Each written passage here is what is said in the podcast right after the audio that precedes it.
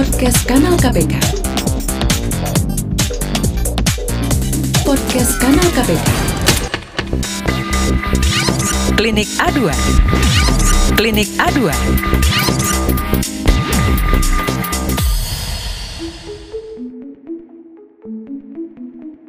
Halo kawan aksi, kawan anti korupsi, kita kembali lagi ke Klinik Aduan di podcast kanal KPK. Nah, sekarang ini kita akan eh, ngobrol-ngobrol sama Mbak Imas dari Direktorat Pengaduan Masyarakat KPK tentang tema besarnya adalah bukti. Nah, jadi bukti-bukti apa aja sih yang punya keterkaitan sama pengaduan masyarakat? Terus kalau kita bikin pengaduan masyarakat tuh perlu bukti nggak sih? Halo Mbak Imas. Halo. Nah, suaranya juga udah enak banget nih Mbak Imas. Mbak Imas, eh, aku langsung aja nih mau nanya. Jadi kan eh, beberapa saat yang lalu tuh kita sering banget, hmm, aku sih personal, eh, baca-baca di medsosnya KPK. Itu kayak eh, kawan-kawan aksi tuh pada nanya, kalau misalnya mau mengadukan tindak pidana korupsi, itu harus ada bukti nggak sih? Atau bisa cuman yang eh kayaknya si bapak itu korupsi deh. Coba dilaporin KPK hanya karena dia tiba-tiba kaya mendadak nih. Misalnya, kayaknya dia korupsi. Apa itu karena iri aja kali ya? Jadi iri sama seuzon. Kalau misalnya mengadu sendiri itu, membuat pengaduan masyarakat, itu perlu bukti nggak sih? Iya, tentu saja dalam melakukan pengaduan masyarakat diperlukan bukti. Eh, karena berdasarkan peraturan pemerintah nomor 43 tahun 2018 tentang tata cara pelaksanaan peran serta masyarakat dan pemberian penghargaan dalam pencegahan dan pemberantasan tindak pidana korupsi pada pasal 8 ayat 1 menyebutkan bahwa laporan mengenai dugaan telah terjadi tindak pidana korupsi paling sedikit memuat identitas pelapor dan uraian mengenai fakta tentang dugaan telah terjadi tindak pidana korupsi. Untuk identitas yang diperlukan adalah nama, alamat, dan nomor telepon. Ini untuk kebutuhan petugas kami melakukan klarifikasi. Sedangkan dokumen atau keterangan tersebut dapat berupa 5W1H dari peristiwa tindak pidana korupsi yang terjadi. Mm-mm. Jadi bisa melingkupi apa peristiwa tindak pidana korupsi yang Oke. terjadi, kapan di mana terjadinya, Oke. siapa terlapornya, mengapa dilakukan, apakah untuk menguntungkan diri sendiri atau orang lain, serta modus operandi atau cara terlapor melakukan korupsinya. Hmm. Kemudian pada pasal yang sama ayat 2 disebutkan bahwa dalam menyampaikan laporan pengaduan harus disertai dengan dokumen pendukung Hmm. minimal berupa fotokopi kartu tanda penduduk atau identitas diri yang lain dan dokumen atau keterangan yang terkait dengan dugaan tindak pidana korupsi yang dilaporkan. Nah, ngomong-ngomong soal bukti nih ya, bukti apa aja sih yang sebenarnya bisa diterima oleh teman-teman pengaduan masyarakat?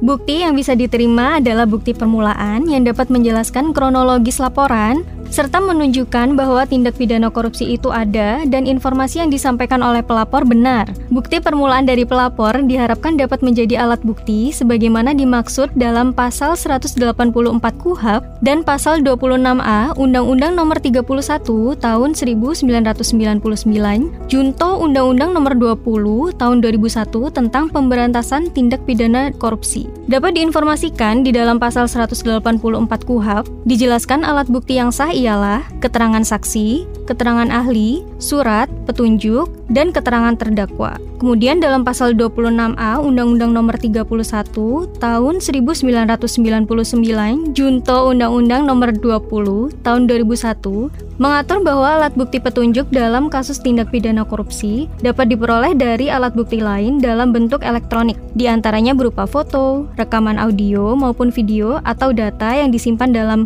USB, CD, atau email. Oh gitu, tapi memang yang tadi disebut itu yang 5W1H, terus Mhm. bukti yang tadi Mbak Ima sebut tuh harus dilampirin ya. Misalnya kita udah punya bukti dokumen nih, terus apakah masih butuh bu- bukti kayak misalnya foto atau rekaman video atau apa gitu yang membuktikan bahwa transaksi itu telah terjadi gitu. Karena itu kan lumayan agak susah ya Dayan yang penuh tricky banget gitu kayaknya iya. menemukan itu. Enggak apakah tidak cukup hanya dengan dokumen gitu? Iya, eh, bukti yang dilampirkan itu eh, bukti permulaan yang dapat menjelaskan substansi atau materi pengaduan sehingga kami petugas pengaduan masyarakat yang menerima pengaduan bisa meyakini bahwa info yang disampaikan oleh pelapor tentang tindak pidana korupsi yang terjadi itu benar atau valid. Hmm. Nah, bukti yang disampaikan itu tidak terbatas di dokumen saja, namun dapat dapat berupa bukti elektronik seperti foto, Hmm. rekaman audio atau video.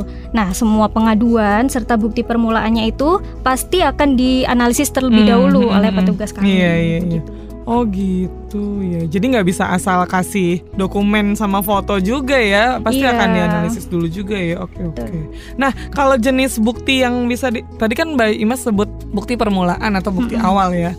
Nah itu jenisnya apa aja sih yang bisa diterima oleh pengaduan masyarakat? Bukti yang bisa diterima itu adalah bukti permulaan yang dapat menjelaskan kronologis laporan Mm-mm. serta menunjukkan bahwa tindak pidana korupsi itu ada dan informasi yang disampaikan oleh pelapor benar. Bukti permulaan dari pelapor itu eh, kami harapkan dapat menjadi alat bukti sebagaimana dimaksud dalam pasal 184 KUHP dan pasal 26A Undang-Undang Nomor 31 Tahun 1999 Junto Undang-Undang Nomor 20 Tahun 2001 tentang pemberantasan tindak pidana korupsi.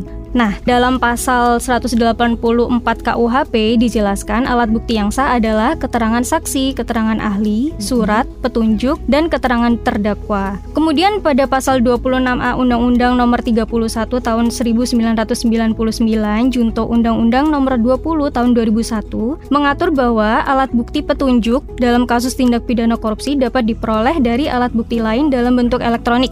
Di antaranya berupa foto, rekaman audio, Hmm. Oh, yang tadi iya, dibahas itu ya. rekaman video Ha, atau data yang disimpan dalam USB, CD, dan email. Hmm, gitu. ya. Berarti emang kalau dari penjelasan Mbak Imas tadi emang nggak segampang itu juga gitu. Maksudnya mungkin eh, mencapai pengaduan masyarakat KPK mungkin terbilang gampang ya karena kan kita kebetulan aksesnya banyak banget, bisa datang langsung, bisa Iya. email, bisa telepon. Cuman untuk eh, kawan aksi mengadukan sebuah tindak pidana korupsi itu ternyata tidak semudah itu juga. Itu sebenarnya mungkin untuk menghindari ini ya, menghindari salah adu ya. Betul. Jadi kayak nggak ngaduin sembarang orang ternyata dia tidak berbuat apa-apa gitu Iya. ternyata gitu ya. Jadi dibikin aturan-aturannya serigid mungkin agar eh, menghindari kesalahan-kesalahan yang mungkin terjadi. Nah, kalau ngomongin bukti, bisa nggak sih buktinya itu berupa potongan clipping koran atau eh, capturean berita online gitu-gitu bisa nggak sih? Nah, ini sering Bukan sering- bisa enggak sih, Mm-mm. boleh apa enggak Iya. gitu. Nah, kami sering banget nih menerima pengaduan berupa potongan atau clipping berita Oh, TV atau media ya? online. Ha.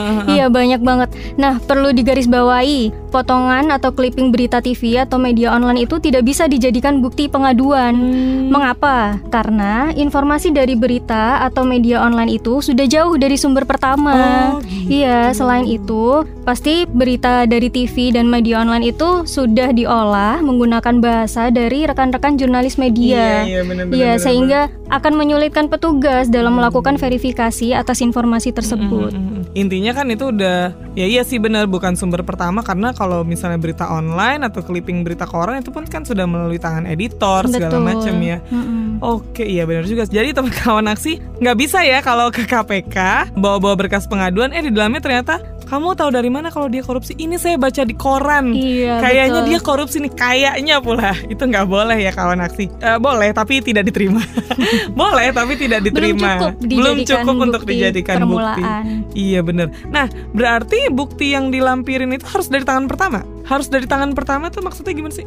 Iya, bukti permulaan yang disampaikan kepada KPK itu memang tidak harus dari tangan pertama. Mm-mm. Namun, pelapor harus menyertakan sumber informasinya itu dari Hmm. mana.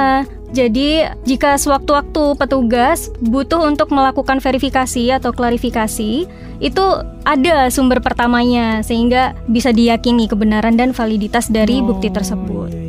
Nah, tadi kan kita membahas bagaimana pelapor bisa mengirimkan foto atau rekaman video ketika mengetahui terjadinya sebuah transaksi tindak pidana korupsi, dugaan tindak pidana korupsi. Nah, ketika si pelapor membuat laporan itu, mengirimkan foto dan rekaman video, itu kan dia mengambil foto ya, mengambil foto dan merekam. Itu bisa nggak sih dikenai sanksi UU ITE? Sekarang kan kayak rawan banget itu dikit-dikit UU ITE, dikit-dikit UU ITE gitu, gampang banget Iya, kayaknya iya. ngejegal orang gitu. Nah mungkin nggak si pelapor itu, padahal niatnya baik, mau ngerekam untuk eh, melaporkan dugaan tindak pidana korupsi, eh ternyata dia malah dijegal sama undang-undang ITE. Kira-kira itu bisa nggak atau memungkinkan nggak itu terjadi?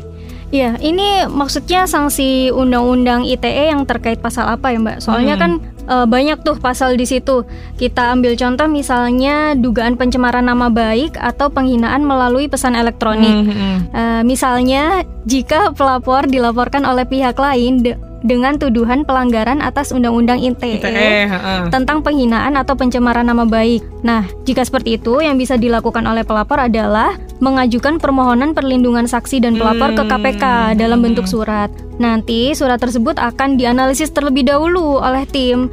Eh, tim tersebut terdiri dari Direktorat Pengaduan Masyarakat, Biro Hukum, dan Direktorat Penyelidikan. Eh, analisis tersebut dilakukan untuk menilai apakah pelapor ini layak atau tidak diberikan perlindungan oleh KPK. Lalu, bagaimana dengan pelapor yang menyampaikan pengaduan ke KPK, kemudian secara sadar mempublikasikan dirinya ke media atau unggah status ke media online misalnya, Eh, sehingga pihak yang dilaporkan dengar dan melaporkan balik pelapor ke kepolisian dengan tuduhan pencemaran nama baik. Nah, jika seperti itu, itu di luar kendali dan tanggung jawab KPK. Iya, iya benar benar benar.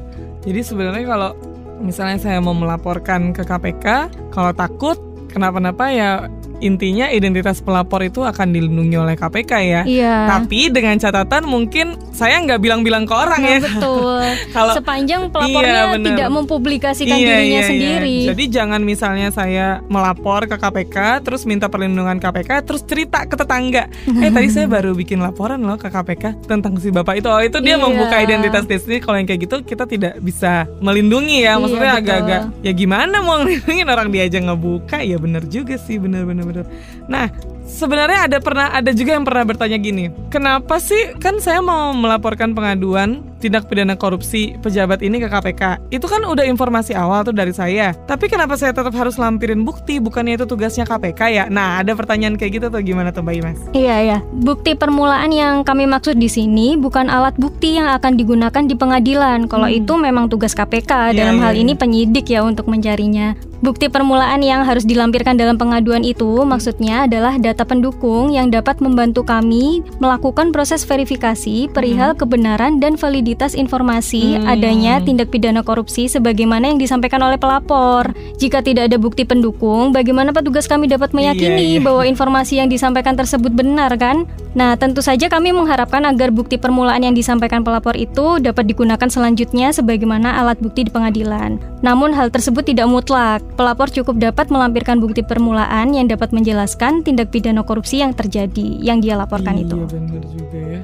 Iya iya iya. Saya jadi kayak banyak dapat info baru juga nih tentang eh, bukti-bukti yang harus disampaikan. Terus apakah bukti yang ini bisa, bukti yang ini enggak. Tapi kalau misalnya nih, sekarang kan lagi eh, masa pandemi nih, PSBB di mana-mana. Lalu tapi saya mau ngirim eh, bukti nih, tapi filenya gede banget. Nah, itu kirimnya ke mana ya?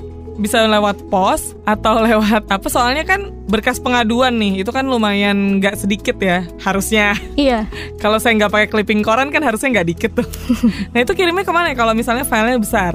Iya, untuk bukti permulaan yang berkapasitas besar yang biasanya isinya rekaman percakapan Mhm. atau adanya video Hmm. eh, atau dokumen-dokumen lain yang jumlahnya cukup banyak Mhm. itu bisa disampaikan melalui media surat Oh, oke, eh, surat. dalam dalam bentuk CD, DVD atau USB. Hmm. Jangan lupa supaya diberi penjelasan isi dari CD, DVD atau USB tersebut terkait pengaduan yang mana, dijelaskan isinya juga supaya memudahkan kami petugas yang melakukan verifikasi. Siap deh kalau gitu. Boleh di mention lagi nggak, Mai Mas? Kanal-kanal pengaduan itu apa aja sih yang kawan aksi bisa gunakan untuk melaporkan tindak pidana korupsi ke KPK tuh bisa ke mana aja gitu? Apakah ada WhatsApp, apakah ada email atau Oh, iya. surat? Bisa datang langsung Datang ke gedung langsung juga KPK. bisa ya? Iya. Selama masa pandemi ini kami membuka layanan pengaduan langsung jam 9 pagi Mhm. sampai jam 2 siang. Mm-mm. Alamatnya sudah tahu ya di Gedung Merah Putih KPK, Jalan Kuningan Persada, Kavling 4, Setiabudi, Jakarta Selatan. Oke, kalau aku orang daerah Iya. susah nih mau ke Jakarta. Gimana? Iya. Bisa berkirim surat juga Mhm. ke alamat tersebut. Selain itu bisa lewat WhatsApp di 0811 959 575. Bisa lewat email di pengaduan@kpk.go.id.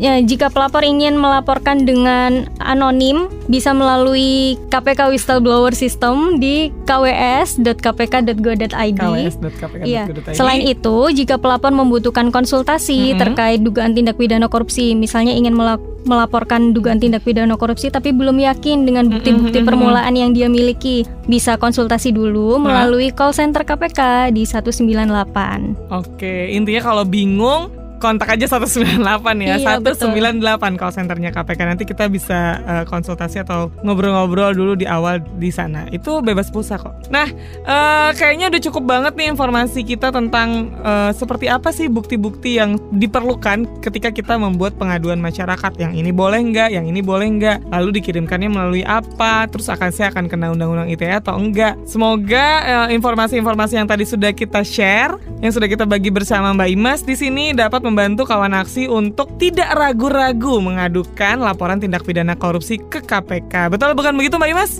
Betul, betul. Betul. Jangan ragu untuk mengadu ke KPK ya. Sekian dulu klinik aduan kali ini. Sampai jumpa di klinik aduan edisi berikutnya. Salam anti korupsi.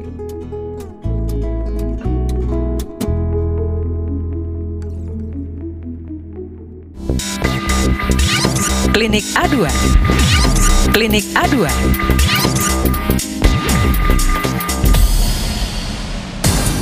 Podcast Kanal KPK.